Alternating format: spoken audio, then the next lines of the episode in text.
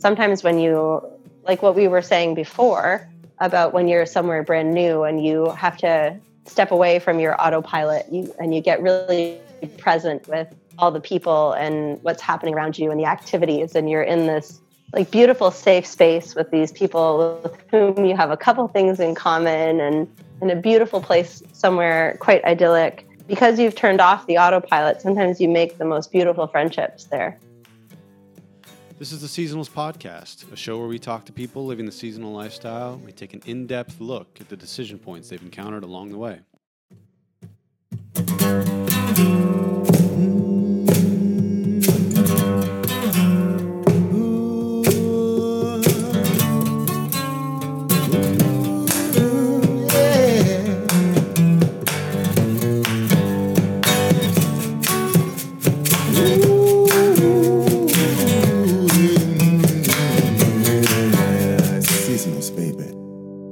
All right. I'm here today with Stephanie Ouellette. How are you doing today, Stephanie? Or Steph, I should say. Sorry. Hey, I'm doing really good. Thanks. How about you? Good. Really good. I'm down here in Florida today and it's absurdly hot. I was out playing disc golf yesterday and I'm not, I don't sweat much, but I definitely, my shirt was, was pretty soaked. So it's coming. I was, I live in Alaska in the summer. So it's kind of a, kind of a weird thing to just be this sweaty all of a sudden. But where where are you coming from? yeah, I'm sure Florida is pretty sweaty at this time of year. I am all the way up in Muskoka, Canada, which is about two and a half hours north of Toronto. Oh, okay, yeah. cool. You're straight north from uh, where I grew up in Ohio. Yeah, pretty much, pretty much. It's so beautiful here. It's all um, lakes, like dozens, maybe hundreds of lakes up here, and cottages and a lot of really rugged, beautiful wilderness. And we're just kind of at the start of of the season here. Let me ask you this. I know a little bit. I know you do water skiing, you're a yoga instructor, and very cool ways, not just on the mat. And I know you've you've traveled uh, doing both of those things, India, Japan, among others. Let's say you and I didn't know each other we are in an elevator on the way up to our respective hotel rooms. The thing breaks. We're stuck in there. Lights are on. We have plenty of food. Staying oh. alive is not a problem. We're just waiting oh, for people to open the door. And I say, "So, what what's going on with you right now?" Oh gosh. Okay. Well, I would tell you that I am the owner of a small yoga business called Subtopia Floating Yoga. And we are kind of right at the get go for the season of that here in Muskoka. What Subtopia does, we go to people's cottages and we go to resorts. We bring all the paddleboards and everything, and we bring people out on the water to do paddleboard yoga to experience uh, doing a whole yoga class out on the lake, which is really pretty a special place to get to call your yoga studio best studio I've found yet. Yeah, just out on the water. And so I'm guessing each like little movement normally when you're doing yoga a lot of the stabilizers you don't really feel them kicking in and doing the work that they're doing but i'm sure on the water since you have to stay balanced or fall in you're a lot more focused on what's going on there yeah you're exactly right jerry the board definitely will let you know um, when you're not in the middle or when you're kind of sending some energy out to one side the board will let you know. And you know when you're on land the the ground provides so much stability for you. So when you're on the water and what's underneath you is now suddenly moving all the muscles in your core and then all the little muscles around your ankles your wrists your shoulders your hips your knees like all these tiny little muscles are firing to keep you stable and so while the lake offers you all these beautiful views and you've got like the sky above and clouds and trees, um, you have to really generate all the stability for yourself. And in that way, the practice is slower, but um, you really do find you get a whole different like lens, a whole different outlook on on your practice when you get to practice out there. So you say the season's sort of just teeing off, about to uh, kick off what do you expect uh, to come out of it, and maybe what's uh, what's a normal day? Oh, the days kind of shift and change here and it can really depend. But um, throughout the week, I teach regular yoga at a yacht club. So that's four mornings a week that I'm out there. One day a week, I had about an hour south and I'll have a sup yoga class at a resort and then I'll have a sup yoga class at a water ski club. And then in the evening, I'll stay at the club and I um, I run a little water ski coaching program for women in um, water ski shows, and it's called She Can Ski. Um, the can is like like Canada, um, so she can ski, and we take about five girls a night, and it's just an opportunity for young women to come on out and be in a boat with other young women and get some coaching and some tips, and everyone gets to learn from each other, and it's just such a rewarding little program to be running. What's the skill level of the girls that are coming out for that? It really varies, honestly. Like, we'll get some people coming out who have only really, as girls, we do this thing called swivel skiing. So, the swivel ski is one ski, it's quite wide. It, the binding on the ski turns 360 degrees. So, the ski always faces the boat, but then because the binding turns, we do stuff like put our foot in the rope and turn backwards, or you can do like full spins yeah, it kind of looks like ballet maybe on water, like dancing. And so we'll get some people who kind of have just learned to get up on it, and we might be teaching them, you know, how to point their toes and how to like lift a leg up in general, just off the ski. And then we'll get girls who are working on 180 tricks and girls who are working on 360 tricks and girls who are working on just like smoothing out transitions. So yeah, to get all sorts of stuff, which is fun. When you're doing the yoga on the stand up paddleboard, are there moves that are easy to do on a mat, but then incredibly hard to do on the paddleboard? And are there moves that are hard on a mat and then easy on the stand up paddleboard? Hmm. I'd say probably most things are a lot harder on the paddleboard. Um, even just like your your typical, if you were like in tabletop, so like in hands and knees and reaching one leg back and the opposite arm forward um, like we'll break that down in a couple steps before even getting to that on the water because it's a lot harder. And if you're doing like like boat pose navasana where you're you know it's like an a core a core move where you're balancing on your bum and you've got your legs up in front of you um, that's you just notice how much harder everything is on the water because of the the wobbles.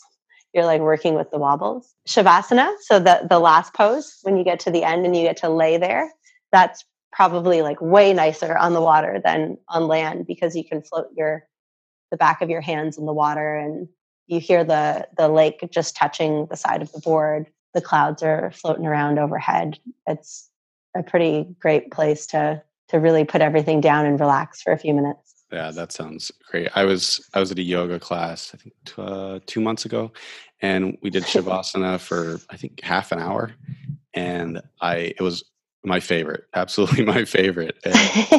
that I kind of felt like half submerged in the floor after a few minutes, and it was this totally really cool feeling. And I can't like being on the lake and doing that. That would be really cool. I think a lot of people, you know, the the pace of life that we live in right now, everything is going so fast. You know, everyone has to-do lists that are like as long as their arms and it feels like you're never to the bottom. And as someone who like gets to guide movement and giving people this permission to put everything down and you tell you know they know that they're there for this class and you know you you tell them that for these next minutes that they don't have to do anything and that they should try to soften all the muscles of their body and it's too bad we're at a point where people feel they need permission to to put everything down but it's pretty nice to be able to create that kind of time and space for for people right now. Yeah and you get to be that person that's like okay well let's do this. This this is what we need to do and and you see the results firsthand and help them create those results. Yes totally.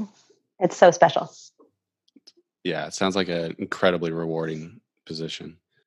It really is. I love it so much yoga kind of snuck up on me a little bit. You have these different experiences in life, and sometimes you don't see or feel the importance of an experience until years later, I guess. And I think my yoga teacher training was like that. Like I, I mean, I had fun and I enjoyed the process, and understood what I was learning. But yeah, I guess looking back at that time now, and uh, you know, I was in India, so I was trying to just capture the experience of being in such a different place, in such a new place, as well as learning everything. And you're you're meeting all these people while you're doing the training, so it's um, you're kind of thrown into this whole experience there. But looking back now, it just was such a a key point in my life. Like it really changed my whole um, life. It changed how I feel in my body, how I move in my body, how I think, how I interact with other people. It really has kind of bled into every layer of my life in the most magical, awesome way. How did you get to India? What was the decision that oh, I'm, I'm going to go to India? Oh, gosh. So at the time, I was living in Japan performing for Universal Studios, had been there for almost three years and knew that my contract there was finishing, knew that I'd be doing the water ski shows with the Canadian national team. So I knew I wanted to go back to Muskoka. And I kind of was like, what, what am I going to do? what am I going to do now that I'm leaving this performing job that I've been at for, for three years? And my whole adult life has kind of been performing. And I thought, I don't know, maybe, maybe I'd like to teach yoga. my university degree is in physiotherapy.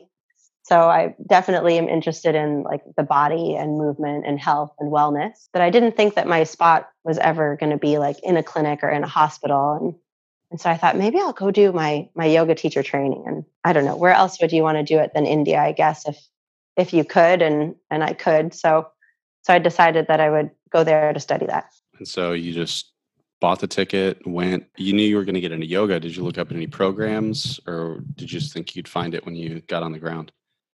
Oh, um, well, I, I practiced yoga already for like some years. I just kind of thought like maybe I'd like to share this and teach this. Um, it's a pretty funny story. So leading up to to that point, you know, had been kind of traveling and working overseas and for, you know, the last 10 or 12 years of my life. And and from Japan, we'd traveled all over Southeast Asia, like little trips have been to Thailand and Bali and Philippines and had a, a great time. And I think sometimes when you travel that much, you get blase about some of the processes that happen. Like, you know, when it's your first trip, you like look into all the things and like, what immunizations do I need? And I didn't do any of those things. So I, I registered with the yoga school. So I knew where I was flying into. And then we flew from Japan back to the States, and we were in the States for, um, it was my husband and I, um, we were in the States for eight days at the time and he was going to work in Singapore at the end of those eight days, and I was flying to India. And I had my flight, and he had his flight, and he drops me off at the airport, and they say, "Do you have your visa?" And I said, "Oh, what visa? Like, like, can I just buy it now, or don't I just like pay for it when I get there in the airport?" and they say, "Oh no, like, like you can't get on this flight. Like, we can't even check you into the flight if you don't have a visa." And I just kind of stood there, like, you know, my jaw hit the floor. yeah, because oh. most countries you get a visa on arrival and it's all good. Right, totally all good. And can I swear? yeah, absolutely. can I, you can say fuck or shit or whatever you want. Yeah, I just was like, oh, holy fuck! What the fuck am I going to do? and so that day turned into like an amazing race like day and i'm like in and out of sobbing tears because i can't believe i'm such an idiot the whole time um, and we are like driving to, you know, from the airport in Chicago. We're going from O'Hare to the Indian Embassy downtown Chicago. And there, they're like, I have a Canadian passport because I'm I'm a Canadian. So even though you know my husband's American, they're just pretty much like, well, we can't even do your your thing here, or it will take ten days. And I'm supposed to be there in India with the course starting like tomorrow. and so we we run all around and getting passport photos that you need for this visa and back to the embassy and trying to get to places before it closes and you know it's a total game of like one person's got their phone open with like maps going and like turn here and park there and run in here and um, not really making any headway and the bottom line was that i really needed to go to canada to get this visa in a hurry. And i want to say that this was like friday or maybe it was thursday i don't know. So i booked a flight to canada the next day and a friend picked me up. It must have been Saturday morning because the embassy in Canada for India is open like Saturday until 11.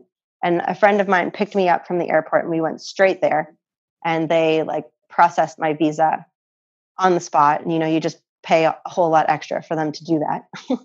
yeah. And then I left for, for India after that. But I had to forfeit my whole flight. Like I had to buy a new flight and I had to call the yoga school and show up like, I don't know, like three days late and felt like a total loser for not knowing that and having not looked into it. But I did I did get there and and it was a great experience. So Yeah, that's a funny story. You're right. yeah. Looking back on it, I'm sure at the time it was awful, but yeah, it's it really was at the time. that word blase about traveling is that definitely struck a chord in me. I I take people to Colombia the last few years, and this year I took oh, cool. Uh, 13 people. I took my grandparents, and um, one of one of the girls that went, she she just got uh, an immunization. They asked me if you need anything. I said, no. You know, you don't you don't need to worry about a visa. You don't need to worry about getting immunized. You don't need any of that. And but first, she read something on the internet, and went to the hospital and got a shot, got really sick from it. And oh, no. it was like, I I thought personally that I was very clear, but then I read through and looked back, and it was I kind of offhandedly was like, "Oh, you don't need anything like that." And so I I can definitely see where you know if she read something, it was like, "Oh, well, I've got to do it," you know. And so it was just it was me being like, "Oh yeah, we you don't. It's just it's just flying to a totally different. You'll be fine. You'll be what totally you, fine. what do you mean? Follow me. yeah, exactly. Like just do as I do, and then I'm just flitting around, not a care in the world. And they're like, "Well, that doesn't seem safe."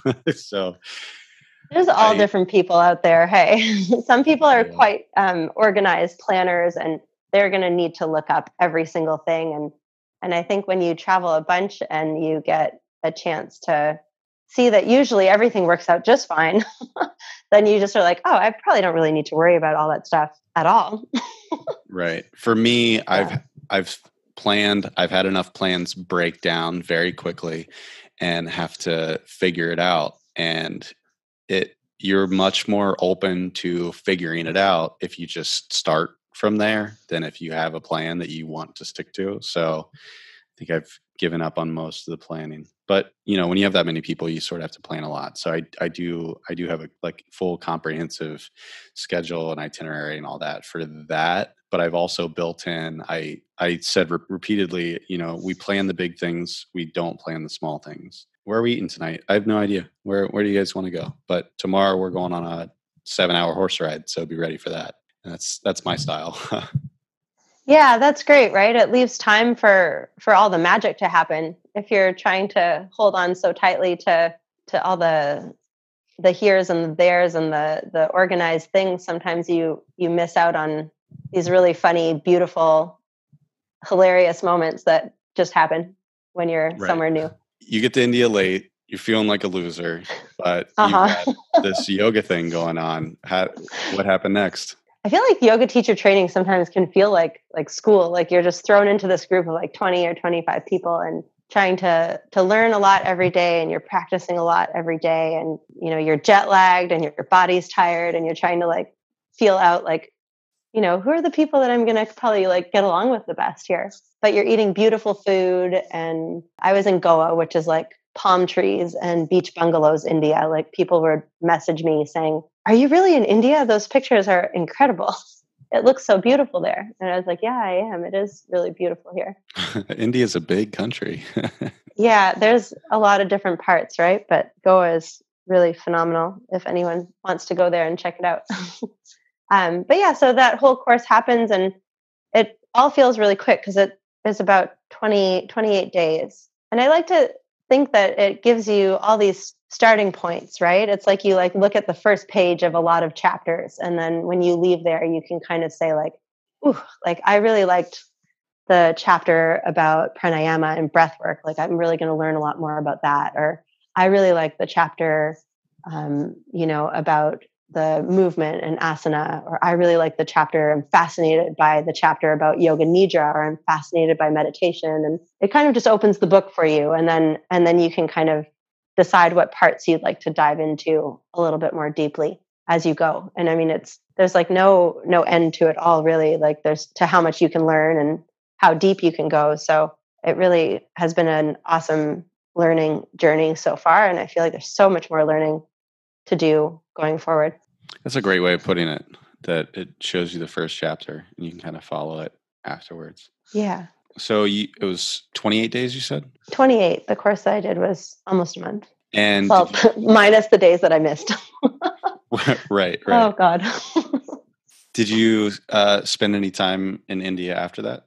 Um, I spent about three weeks there afterwards, but um, because I'd come from uh, working at Universal Studios in Japan, which is it was just like the most incredible, awesome contract. And the show that we were in was Waterworld, which is like the number one rated live stunt show in the whole world. And it's so badass. Like it's explosions and boats and so much going on. But um you kind of get a bit of limited time off. And I had been there for three whole years straight. So I took an extra three weeks after the teacher training.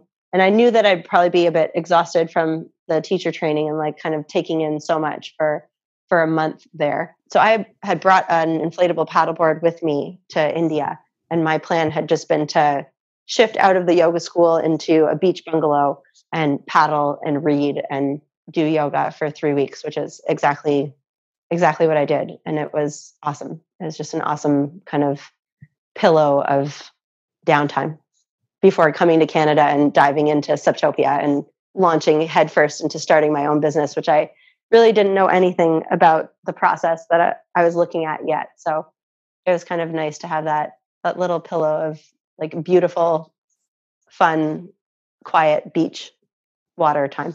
I'm sure you're doing tons of shows per week, working a lot during the, sh- the in the Universal Studios in Japan, with like you said, very little time off, and then you knew you needed to do this yoga but then you're like you know what before i jump back into all this afterwards i need to rest basically you took a rest period mm-hmm.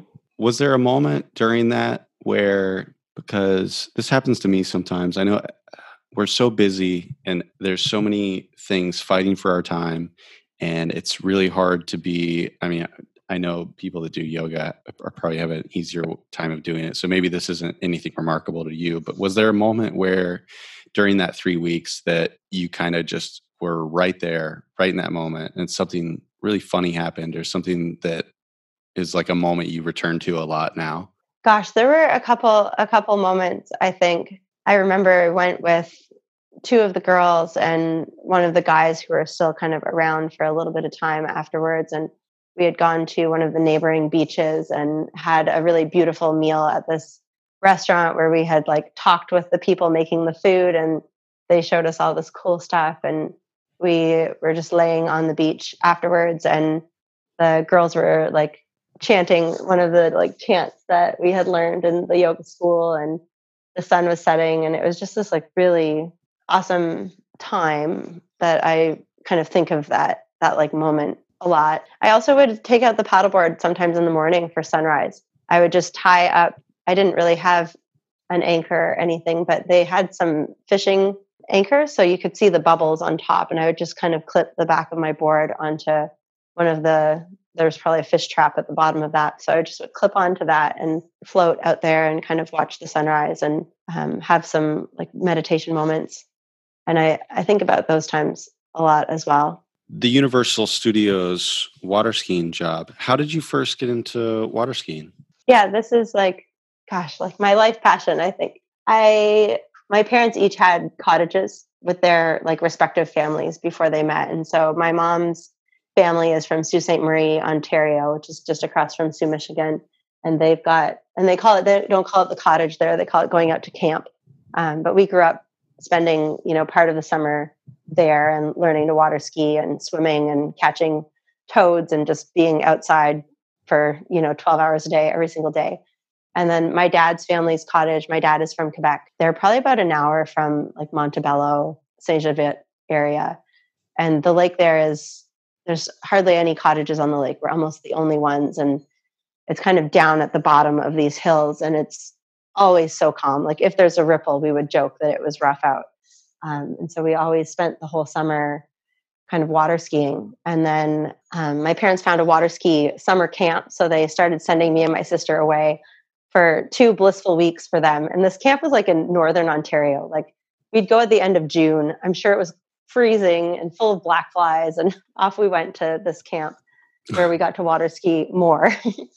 um, and I was the kid in water ski camp who'd be like, it is fucking freezing. Like, I'm going to wait till the very, very end and maybe there's not going to be time and I won't have to go now. so I, I would, I try to like wait it out, you know, and sometimes it worked and sometimes it didn't. But, you know, I was that kid at water ski camp trying to not water ski because it was so cold, but it was really fun. And um, my parents brought back from the boat show one year, they brought back an application for a company called Summer Water Sport that works here in Muskoka. Um, and I filled it out and went for an interview and got the job and started teaching water skiing. And so um, the days were kind of teaching ski school from like nine to five. And then they had different shows in different parts of Muskoka on different nights. And so that was kind of like my start into, you know, learning how to climb a pyramid and learning how to do the swivel skiing. And I, I did that job for four summers kind of through it took me through the end of high school and probably the beginning of university. You were the kid at water ski camp that tried to get out of water skiing. Uh-huh. You went straight into teaching water skiing yeah i mean i loved it i just didn't like to get in the water when it was really cold out gotcha okay so you're doing yeah. tons of water skiing out not in the the cold area up there in Ontario, but yeah. Okay, I I got you. All right, so yeah, the summer you, camp was like further north. It was like in a place called Temagami. So again, beautiful nature, but it's like it's cold at the end of June. It just really wasn't usually very hot out.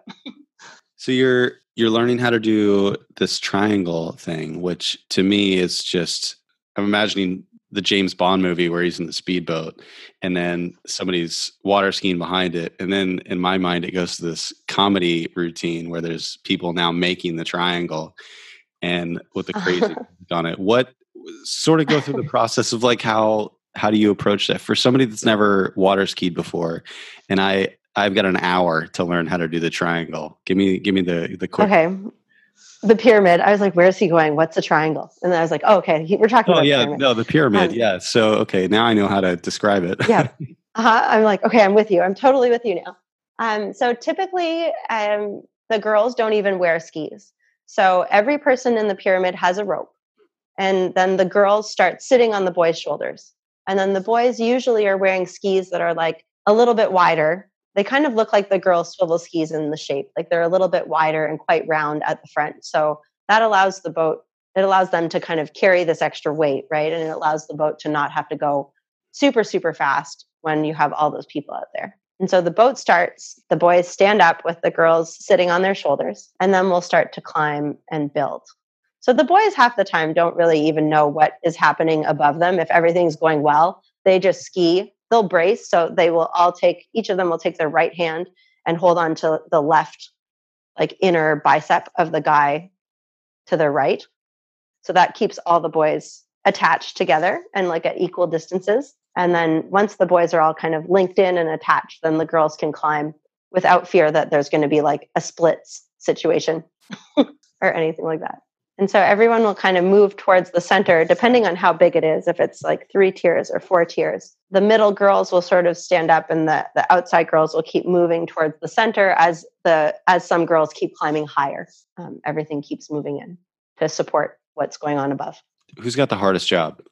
Ooh, um, the boys in the middle. For the girls, I think it's all the jobs are a little bit different and different. You're well suited to different jobs depending on your size. Is just kind of the reality the reality of it. So if you're a lot smaller, you'll be one of the girls going to the top. If you're a taller girl, you might be better for a second tier type of thing. It works really beautifully when each person in the pyramid knows what steps they have to take and what jobs they have to do at what times in relation to the people around them. If you know that when the girl to your left steps in, that's when you have to lift your foot to step up, it just allows it to happen quickly and smoothly. Got it. I'm ready. Yeah. ready, ready, for my test. So oh, you. Oh, good. I'll have to like send you a video or something. no, I think I got it. okay. so you went from uh, doing doing the camps uh, doing water skiing recreationally, and then your parents are like, "Hey, there's this job," and you got the job, and you started teaching it. And how do you how do you go from there to Universal Studios in Japan? When I started, there were people who were older. You know, I was probably 17 my first summer down on the dock, and there were lovely humans who were kind of 24, 25, 28, and a lot of them had skied in there used to be a water ski show in Thailand, and some of them had skied at SeaWorld in Australia, and some of them had skied at a ski show in Germany. And so you kind of are looking up to all these people going like, wow, they're so awesome. And you're kind of just learning. And and then when I when I thought I I knew enough, like not that I knew everything at all, but when I was like, I think I know enough to apply to a professional show, I sent in an application to a company called Water Ski Shows Inc. And so they do the show in Germany, which is still happening to this day. But they had a lot of shows in the States at the time. And I got a job at Six Flags Great Adventure in New Jersey. So I took that and, and off I went to New Jersey it was my first show. And that kind of led into so many other contracts. I worked at a park called Haus Bosch in Japan after that, which Haus Bosch is like, it's a recreation of Amsterdam. I went to Amsterdam years after I had worked at Haus Bosch, and I was like, wow, they did a fucking great job. Like, it's like I knew exactly where I was, even though I'd never been there because the park that we worked in did look exactly like Amsterdam. It was crazy. You're um, like tour guiding for a place you've never been yeah. To. And you know, Japanese people do everything like so perfectly all the time. So this like place was this perfect replica of Amsterdam. And uh, where else did I go after that? I worked in Beijing in China, where I was a stand-up jet skier, and I worked um, went for a contract in Malaysia. That was so much fun. It was for their 50th year of independence as a country, and we lived at this beautiful hotel that was right across the street from the KLCC towers, and we had one show every day at nine o'clock, and we didn't have to be to work until 6 p.m. So we kind of had all day, every day free to explore and shop and be. And that was an amazing, fun time. And eventually I skied in Germany three different times. So I got to experience that show and life in Europe, which was amazing. Eventually got over to SeaWorld Australia as well, which was just awesome. Life in Australia is great too. And and all that stuff kind of led to applying for Universal Studios.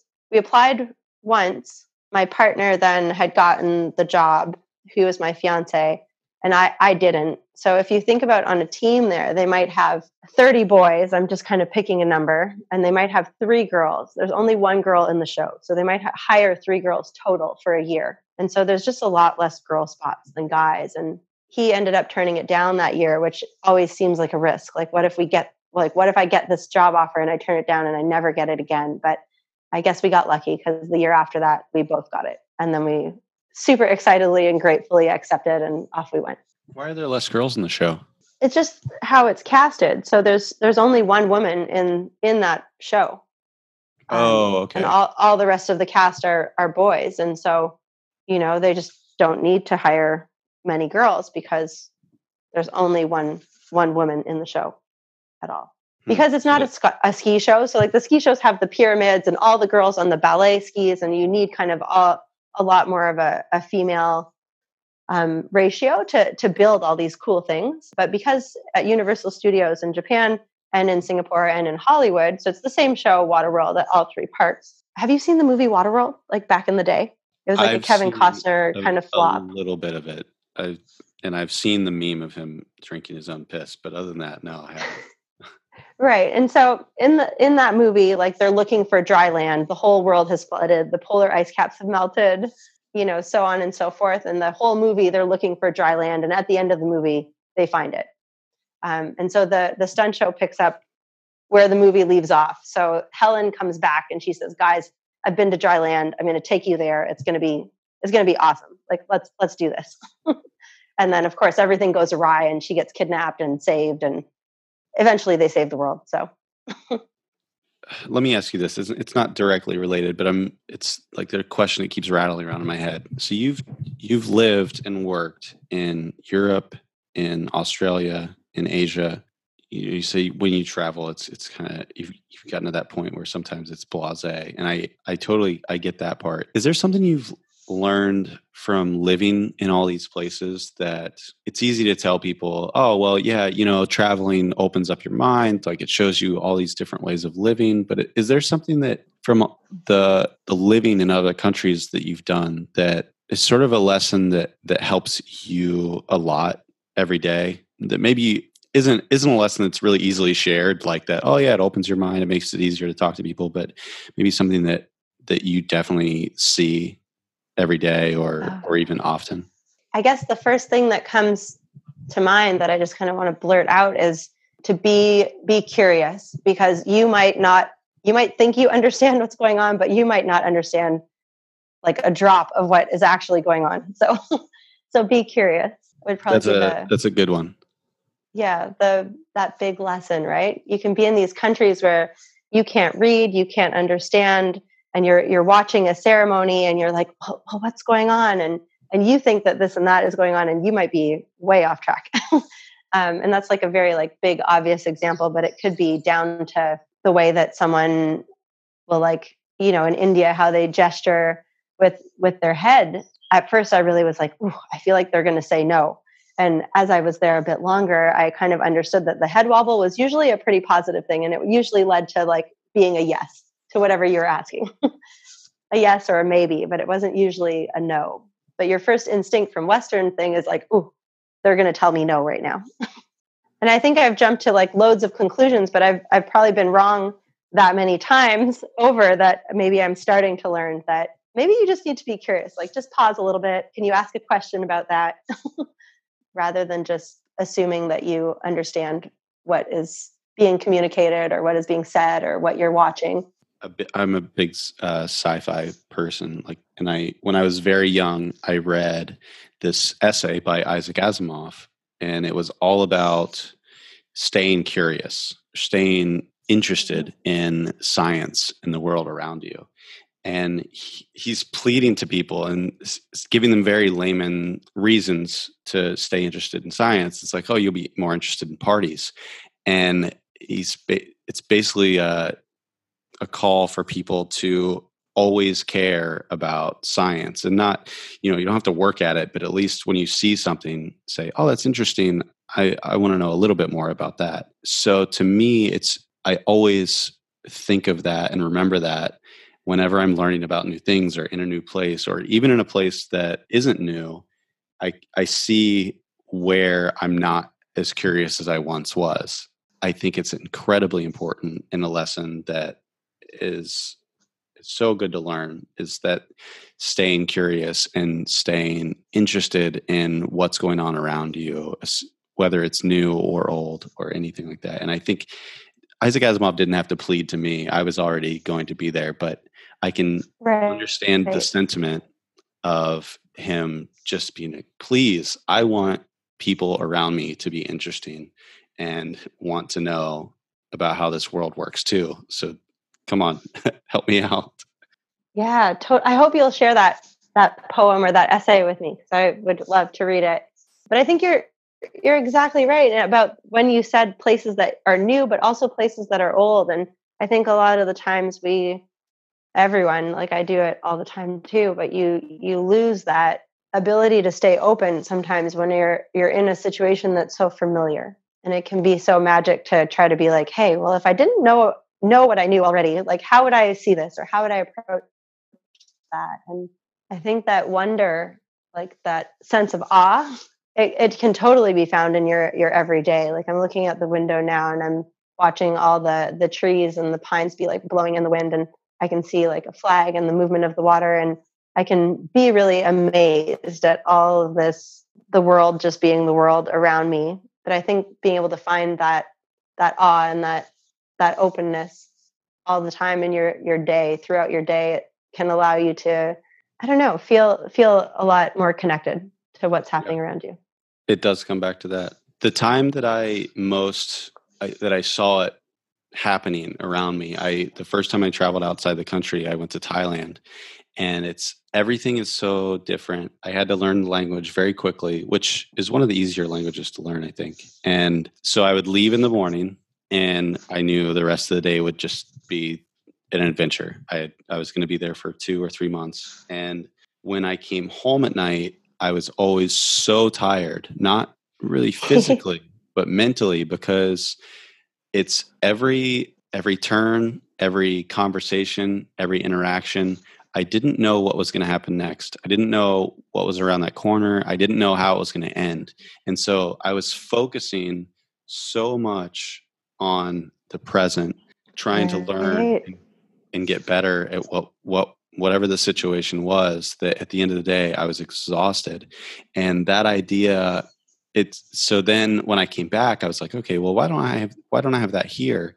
And it's i've read now multiple times where people are like well you know with 99% certainty oh if i go talk to that person this is how it's going to go and this is how it's going to end mm. and then this is what i'm going to do afterwards it's like it and if i if i go into that building i know what i'm going to find mm-hmm. and so when you when you open yourself up to situations or places that you don't or even in places that you do know just going you know what i'm gonna i'm gonna let my feelers be out more and be more receptive to or have a little conversation with the clerk or with whoever you bump into i think sometimes we we don't interact with any of the humans and maybe that's where some of the magic can be in the day-to-day stuff where you're in really familiar places yeah you know? yeah it's that there's there's still a lot of magic out there as you're talking part of the magic is that it inevitably you have to throw autopilot out the window.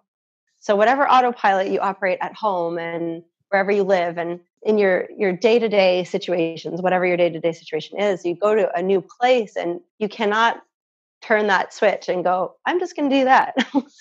so inevitably it kind of makes you come back to the skills that you have. What navigation skills do I have? Mine very few. What people skills do I have? What what can i what can i see around me you ha- you do have to get incredibly present with yourself and with the world you've got the water skiing you or universal studio is that the is that the last uh, place that you worked in water skiing or you have more teaching experience after that don't you yeah so after after that SUPtopia kind of got underway and that was a huge fun undertaking and the first year is always a lot and then after that it kind of um, you've kind of blazed the trail a little bit. So it's a little bit easier work. And then a couple years into that, there used to be many, many years ago, there used to be a water ski show in Toronto. And then that show went away for like 20 years. And in 2016, they they said that we're going to get this up and going.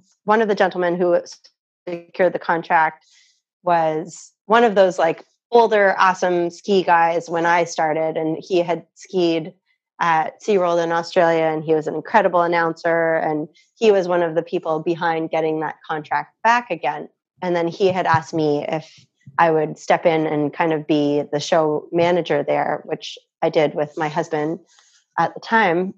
And so it was really incredible to get to be on performing, but still like on the flip side where you're like writing the show and creating a show and planning the costumes, which is always my favorite part. I love planning the costumes. Um, and then kind of bringing this whole thing to life and just creating a spot for the people in Canada to the water ski or skiing community in Canada to come and to get a chance to get paid to ski because that was such a a crazy awesome incredible part of my life is getting paid to perform. So to be a part of creating that chance and that opportunity for other people in Canada who are younger and who hadn't had a chance to do that yet was really cool. So we did that for three three it wasn't full summers that contract's just 3 weeks. So it's like this crazy fast um hairy experience for 3 weeks like putting up a show in three and a half days and then opening the show and you know the show runs for two and a half weeks and then it closes but it was super awesome to to be a big part of that. They have this thing that happens in the second half of August in Toronto. It's called the CNE, which is the Canadian National Exhibition. Um, and I think way, way back in the day, it was probably all about like cattle and stuff. But but now it essentially is almost like a like a huge fairground. Um, and there's there's concerts and all the fair games and fair rides, and it's blocks and blocks and blocks, like city blocks of downtown Toronto, right on the waterfront there. And so the ski show happens right on the water on Lake Ontario.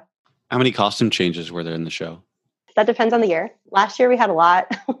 Last year we had a lot. The guys, I try not to give the guys too many because they aren't usually um, as quick or careful with their stuff. um, right. But for the girls, we probably would have like three or four at least. Yeah. What was your favorite costume that you've used in that show? Oh, that show or like ever? Uh, well, yeah. Um, it, it, give me either. Okay. um, the place with probably like the the best and the funniest costumes was Germany. And the show there always runs for about 50 minutes. It's kind of a long show in the scheme of water ski shows. I was everything from like we had one that was the red Baywatch bathing suit, and that character we had to put like balloons in our bathing suit that would get popped.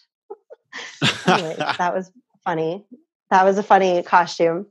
Um, and then one year that show was like Sinbad, so we were all all the genie costumes were so pretty, like the big genie pants and like the cute genie tops, and um, right. I really uh, loved those costumes a lot. Sinbad in the movie Shazam, where he plays a genie. Oh, see, I haven't seen that movie, but I should. Oh, I should. See, I'm like terrible. I watch so little movies. I'm sorry. this was like so, back in 2008 was the Sinbad year, but that seems a little late. Oh, I've got a good costume story actually. my very first year when I got to Japan um, in 2003. So that was the at Huis Ten Bosch at the park that looks like Amsterdam.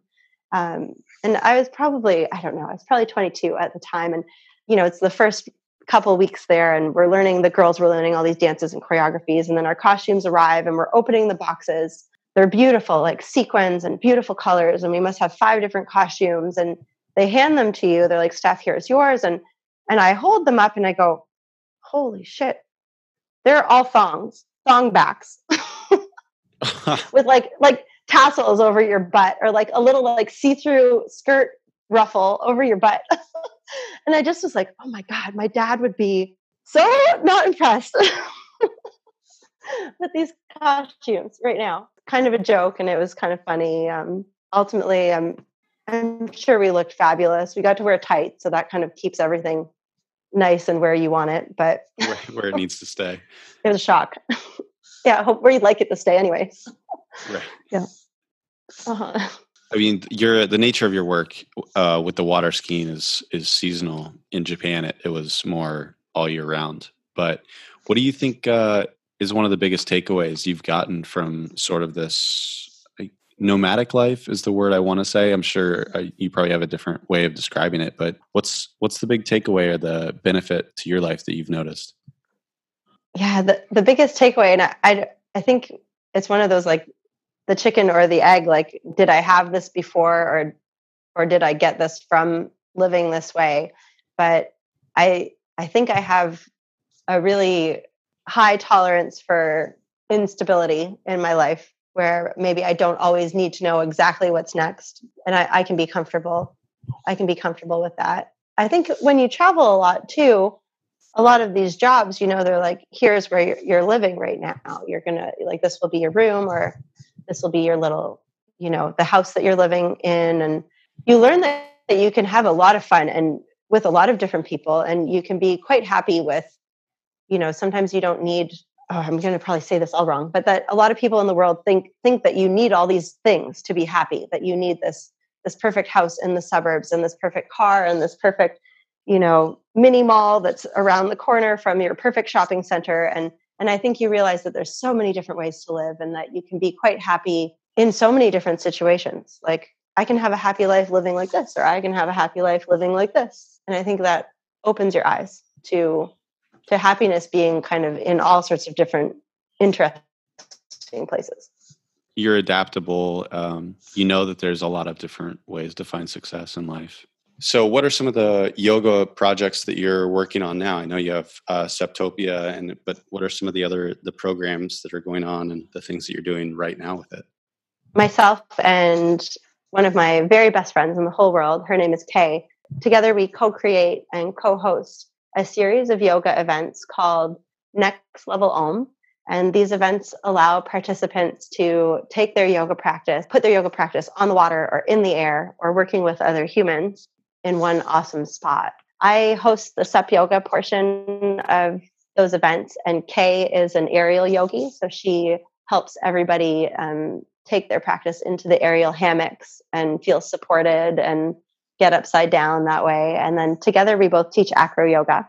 They've been such, such fun retreats and such fun day events. We seem to have created quite the quite the fun family and community of people who get really excited about trying these empowering and challenging styles of yoga. Where can they where can people find uh, how to get into these retreats? Oh, sure. That's super easy. Um, the website for the retreats and our next big, big one that we have coming up, we're taking it all the way to Costa Rica. So we're super excited to be um, by the beach and by the jungle. And it took us a long time to find somewhere because it's not everywhere that offers paddleboarding and aerial yoga. So we found a spot where we can do all three things that we love to do. And the whole, all these events and the information for them can be found at nextlevelom.com.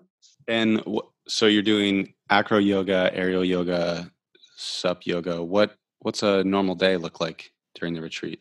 We'll usually have two movement practices a day. So there would be um, something happening in the morning. So you might start the day with sup yoga, and then there'll be different pillows of free time. So if people want to relax or go surfing or go for a hike in the national park, you know, you have time to see the parts of Costa Rica that you're also excited to see. And then we would have a, another movement practice in the afternoon where we would do acro yoga or aerial yoga and we might have some guided meditation that'll be part of the different the different practices as well and three awesome vegetarian meals every day a few fun activities at night, but they are designed to be a fun yoga time, but also a fun holiday. you should come. Yeah, I we would love to have you. We would love to have you. Bring all the seasonals, please. That'd be so great. all right, we're I'll get them all. We'll round them all up, and we'll head down. Round them up. I've talked to a lot of people recently that aren't seasonals and that aren't into like the nomadic lifestyle or they're sort of nine to five and that's that's what they do and that's what they are happy doing and they're really interested in these retreats not just yoga ones but um, there's a bunch of different things around the around the world i've i've heard a little more about them lately i think they're a great idea they're sort of giving people that wouldn't normally travel and have these experiences a safe like comfortable way of doing that. Is that is that yeah. sort of how you see it? Absolutely. I think you hit the nail um, right on the head with that because when you sign up for a retreat, you can get really excited that you're going somewhere. And then you know when you go to the retreat that you're going to be, you know, the accommodation is organized, you know that the food is organized, you know that you're getting there and you're going to be because it's a retreat so whatever the theme is but say this yoga retreat you know that you're going to get there and that you're going to be with a whole group of people who like yoga you know are interested in traveling so instantly you're going to be with this group of people that have that you have already a few things in common with you know? So i think it's a chance if if you wanted to travel alone or if you had a you know a friend and you weren't really sure where to start it can be a really beautiful start to a trip to start your trip kind of going somewhere a little bit more organized and then it kind of allows you to to warm up to being somewhere and to experience somewhere with a little bit of hand holding. And then from there maybe you have to step back and go back to to the regular life or maybe you have a chance to take a couple extra days or a couple extra weeks and do a little bit more exploring on your own and one of the beautiful things about it is you're going to get people with similar interests, but also very different lives. And so if you get there and you're like, oh, this is my first time traveling, you know, I'm not very, I'm not sure about it. And then you'll meet somebody like you or I that's like, oh yeah, no, you just go to India without a visa. What do you, immunizations before you go to South America? What are you, what are you talking about? Right. That'll sort of open you to the world of just flitting back and forth between continents and maybe you know if that's what you're into and this is this is the first step and i think that yeah it's a great it's a great thing for that yeah it creates this um safe container right to to go and to experience in so you can um you know step out of the life that you're leading and have an adventure and learn something new like learn some new skills and meet some new friends. And sometimes when you like what we were saying before about when you're somewhere brand new and you have to step away from your autopilot you and you get really present with all the people and what's happening around you and the activities and you're in this like beautiful safe space with these people with whom you have a couple things in common and in a beautiful place somewhere quite idyllic because you've turned off the autopilot sometimes you make the most beautiful friendships there. And you make the the deepest connections in such a short time with other humans. Yeah you you get to be a human that is fully engaged and is trying to create connections with other humans around you. I have uh some friends in thailand and a friend in um in south korea and they they both my friend Nat in Thailand, he has two little boys now, and then my friend uh, Jinho in South Korea has two little boys now. Since oh. I I met them originally, and it's right. a huge draw for me that I want to go see them again and hang out with their kids. And Nat, I met by playing soccer with a random like city league pickup team in uh, Lopburi, Thailand. And it's oh my gosh, how neat!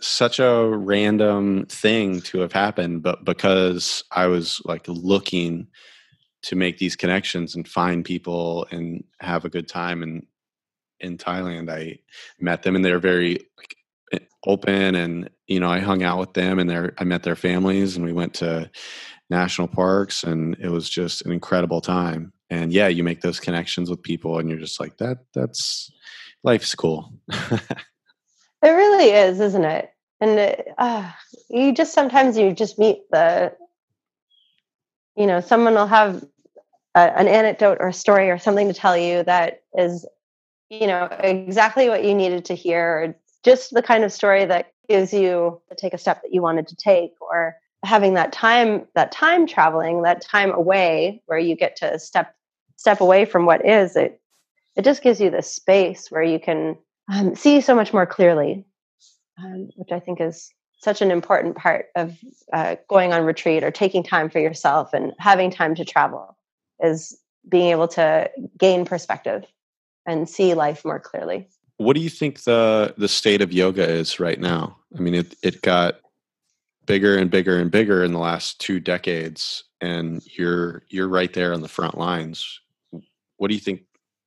How do you think it's going? What do you think yoga as a whole is going through right now?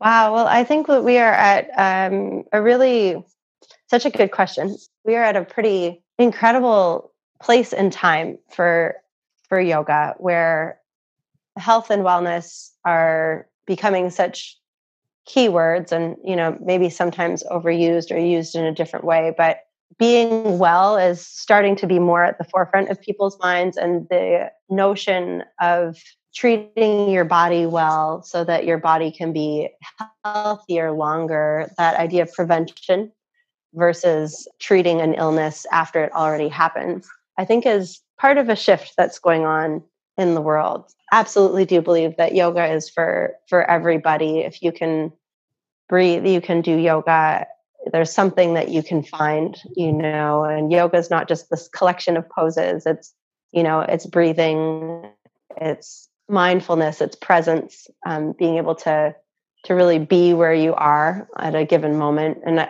I think that all of those things are key, key, key, key parts of being able to live a healthy life. So what an exciting time to be able to share that. It couldn't happen at a better time. I think it's we all need that so much. I definitely agree there. The I was resistant to yoga this this winter a little bit, but once I did, uh-huh. I, it's still not something that I seek out and I'm like, oh, I know what's wrong. I need to do some yoga. But now it's it's on my radar for thing something that is like this is it can it can be very beneficial and I've seen the good that it brings to people. Can I ask you why you were resistant? So here's my thing. Um, uh-huh. what a great way to start out. So I I'm very weird when it comes to a lot of things. Also, I'm very competitive. And uh-huh. so when I was first being shown yoga, it was a lot of sun salutations. It just it created in me this combination of irrational like anger not and I, oh. anger is a strong word. I, I wasn't getting like outwardly angry. I was just inwardly like okay we did three of these. Frustration. Yeah frustration. Yeah, frustration like well, i don't i don't need to keep doing this same movement over and over and over. And then it became this thing where it's like, ah, oh, well, I'm just going to do the three moves every time in yoga. And then, so then when I found other ones, I was like, oh, well, why don't I do this more? Like cat cow, love cat cow. I'll, I'll do that all day. That move I can do over and over and over. But it's, right. I've, I've, got a real, I still have a real uh, beef with the sun salutation thing and it's such a big part of yoga that it's it's sort of it is the barrier entry. It can be. Um, that's and I think that I'm so glad I asked I asked you to share because so many people say like, oh, I tried it once or, or I went this one time and it, it's just not for me or I'm not flexible or all these things. And the I'm not flexible kills me because like what if I told you I can't go to the gym because I'm not strong? You'd be like, dude, you go to the gym to get strong. Like you can come to to yoga to get to gain flexibility and gain range of motion and gain strength and focus and all those things but i always tell people who say they've gone once and they just didn't like it i just say like try again try a different teacher try a different spot try a different style of class. Because there's so many elements to a class and how much you enjoy it is so sub- subjective. You know you need to enjoy the the pace. You need to enjoy how much or how little challenge you know you're after. Is the class meeting that? Is the voice of the teacher does that kind of match the experience that you're looking for? Do you like their music selection or their lack of music selection? There's just so many elements and it's all subjective. So you know you might love my class and then kelly might might like it less or but if you just try a few different ones you hopefully land on something that you're like hmm, mm, this this feels really good. You know and then you can explore the what feels good. So how can people find you if they they listen to this and they think steph is the coolest how can i find her let them know oh wow um, well if you think that thank you um, you can find me my website is super easy it's um, www.steph s-t-e-p-h.yoga um, so that's an easy place to find me. And everything of SUPtopia also lives there. So at the same location. And I share a lot of fun stuff on Instagram. It's kind of like a great place to have that like picture diary of what all is happening and where all the good news is. And my personal Instagram is at Gypsy Girl Yoga, all one word. Um, you can find all things paddleboard yoga and all the fun big groups that we get out on the water and yoga festivals that we're a part of that would all be at at SUPtopia on Instagram. And then of course, Next Level Om, it has its own website, like I had said before. So it's nextlevelom.com. And it also has its own Instagram, which is just at Next Level all one word. So gosh, I feel like that like must max all of it out, but lots of places to to see everything and to get involved. And so next level Om, it is that how do you spell it? Is that O H M? Oh, just O M. So it's um next N E X T level L E V E L O M dot com. Thanks for clearing that up. The there was Sorry. a question I wanted to ask. Uh, have you have you ever felt like you were in a rut? But I sort of, it's sort of as you were going, kind of answered it for me. It doesn't sound like you ever have.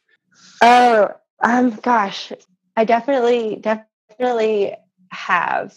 I think SUPtopia, starting SUPtopia was kind of like my way of like launching right into something to avoid avoid that gap of like, well, what do I do now? I was like, I'm just going to start this thing. But then with the comings and goings, and for a few years, life was split between SUPtopia and and Wisconsin, and and while a lot of things in Wisconsin were were fun. Um, I did kind of feel in a rut during that part of my life. Um, you know, you're kind of just trying to get together. Uh, you're, I was teaching in all these different little towns, which was great um, and fun. But you have to teach a lot of yoga to make ends meet in that sort of situation. So that was could be a stressful part of time. And as I had said, the comings and goings can be really challenging on your personal relationship. So kind of going through trying to navigate like what was at the time then and there. And then being in a situation where where we were there was kind of on my my husband's home ground as just sort of floundering a little bit to find like who are my people here? Like who who are my friends? Like i didn't really necessarily have any friends to just go out and have a coffee with and chat with.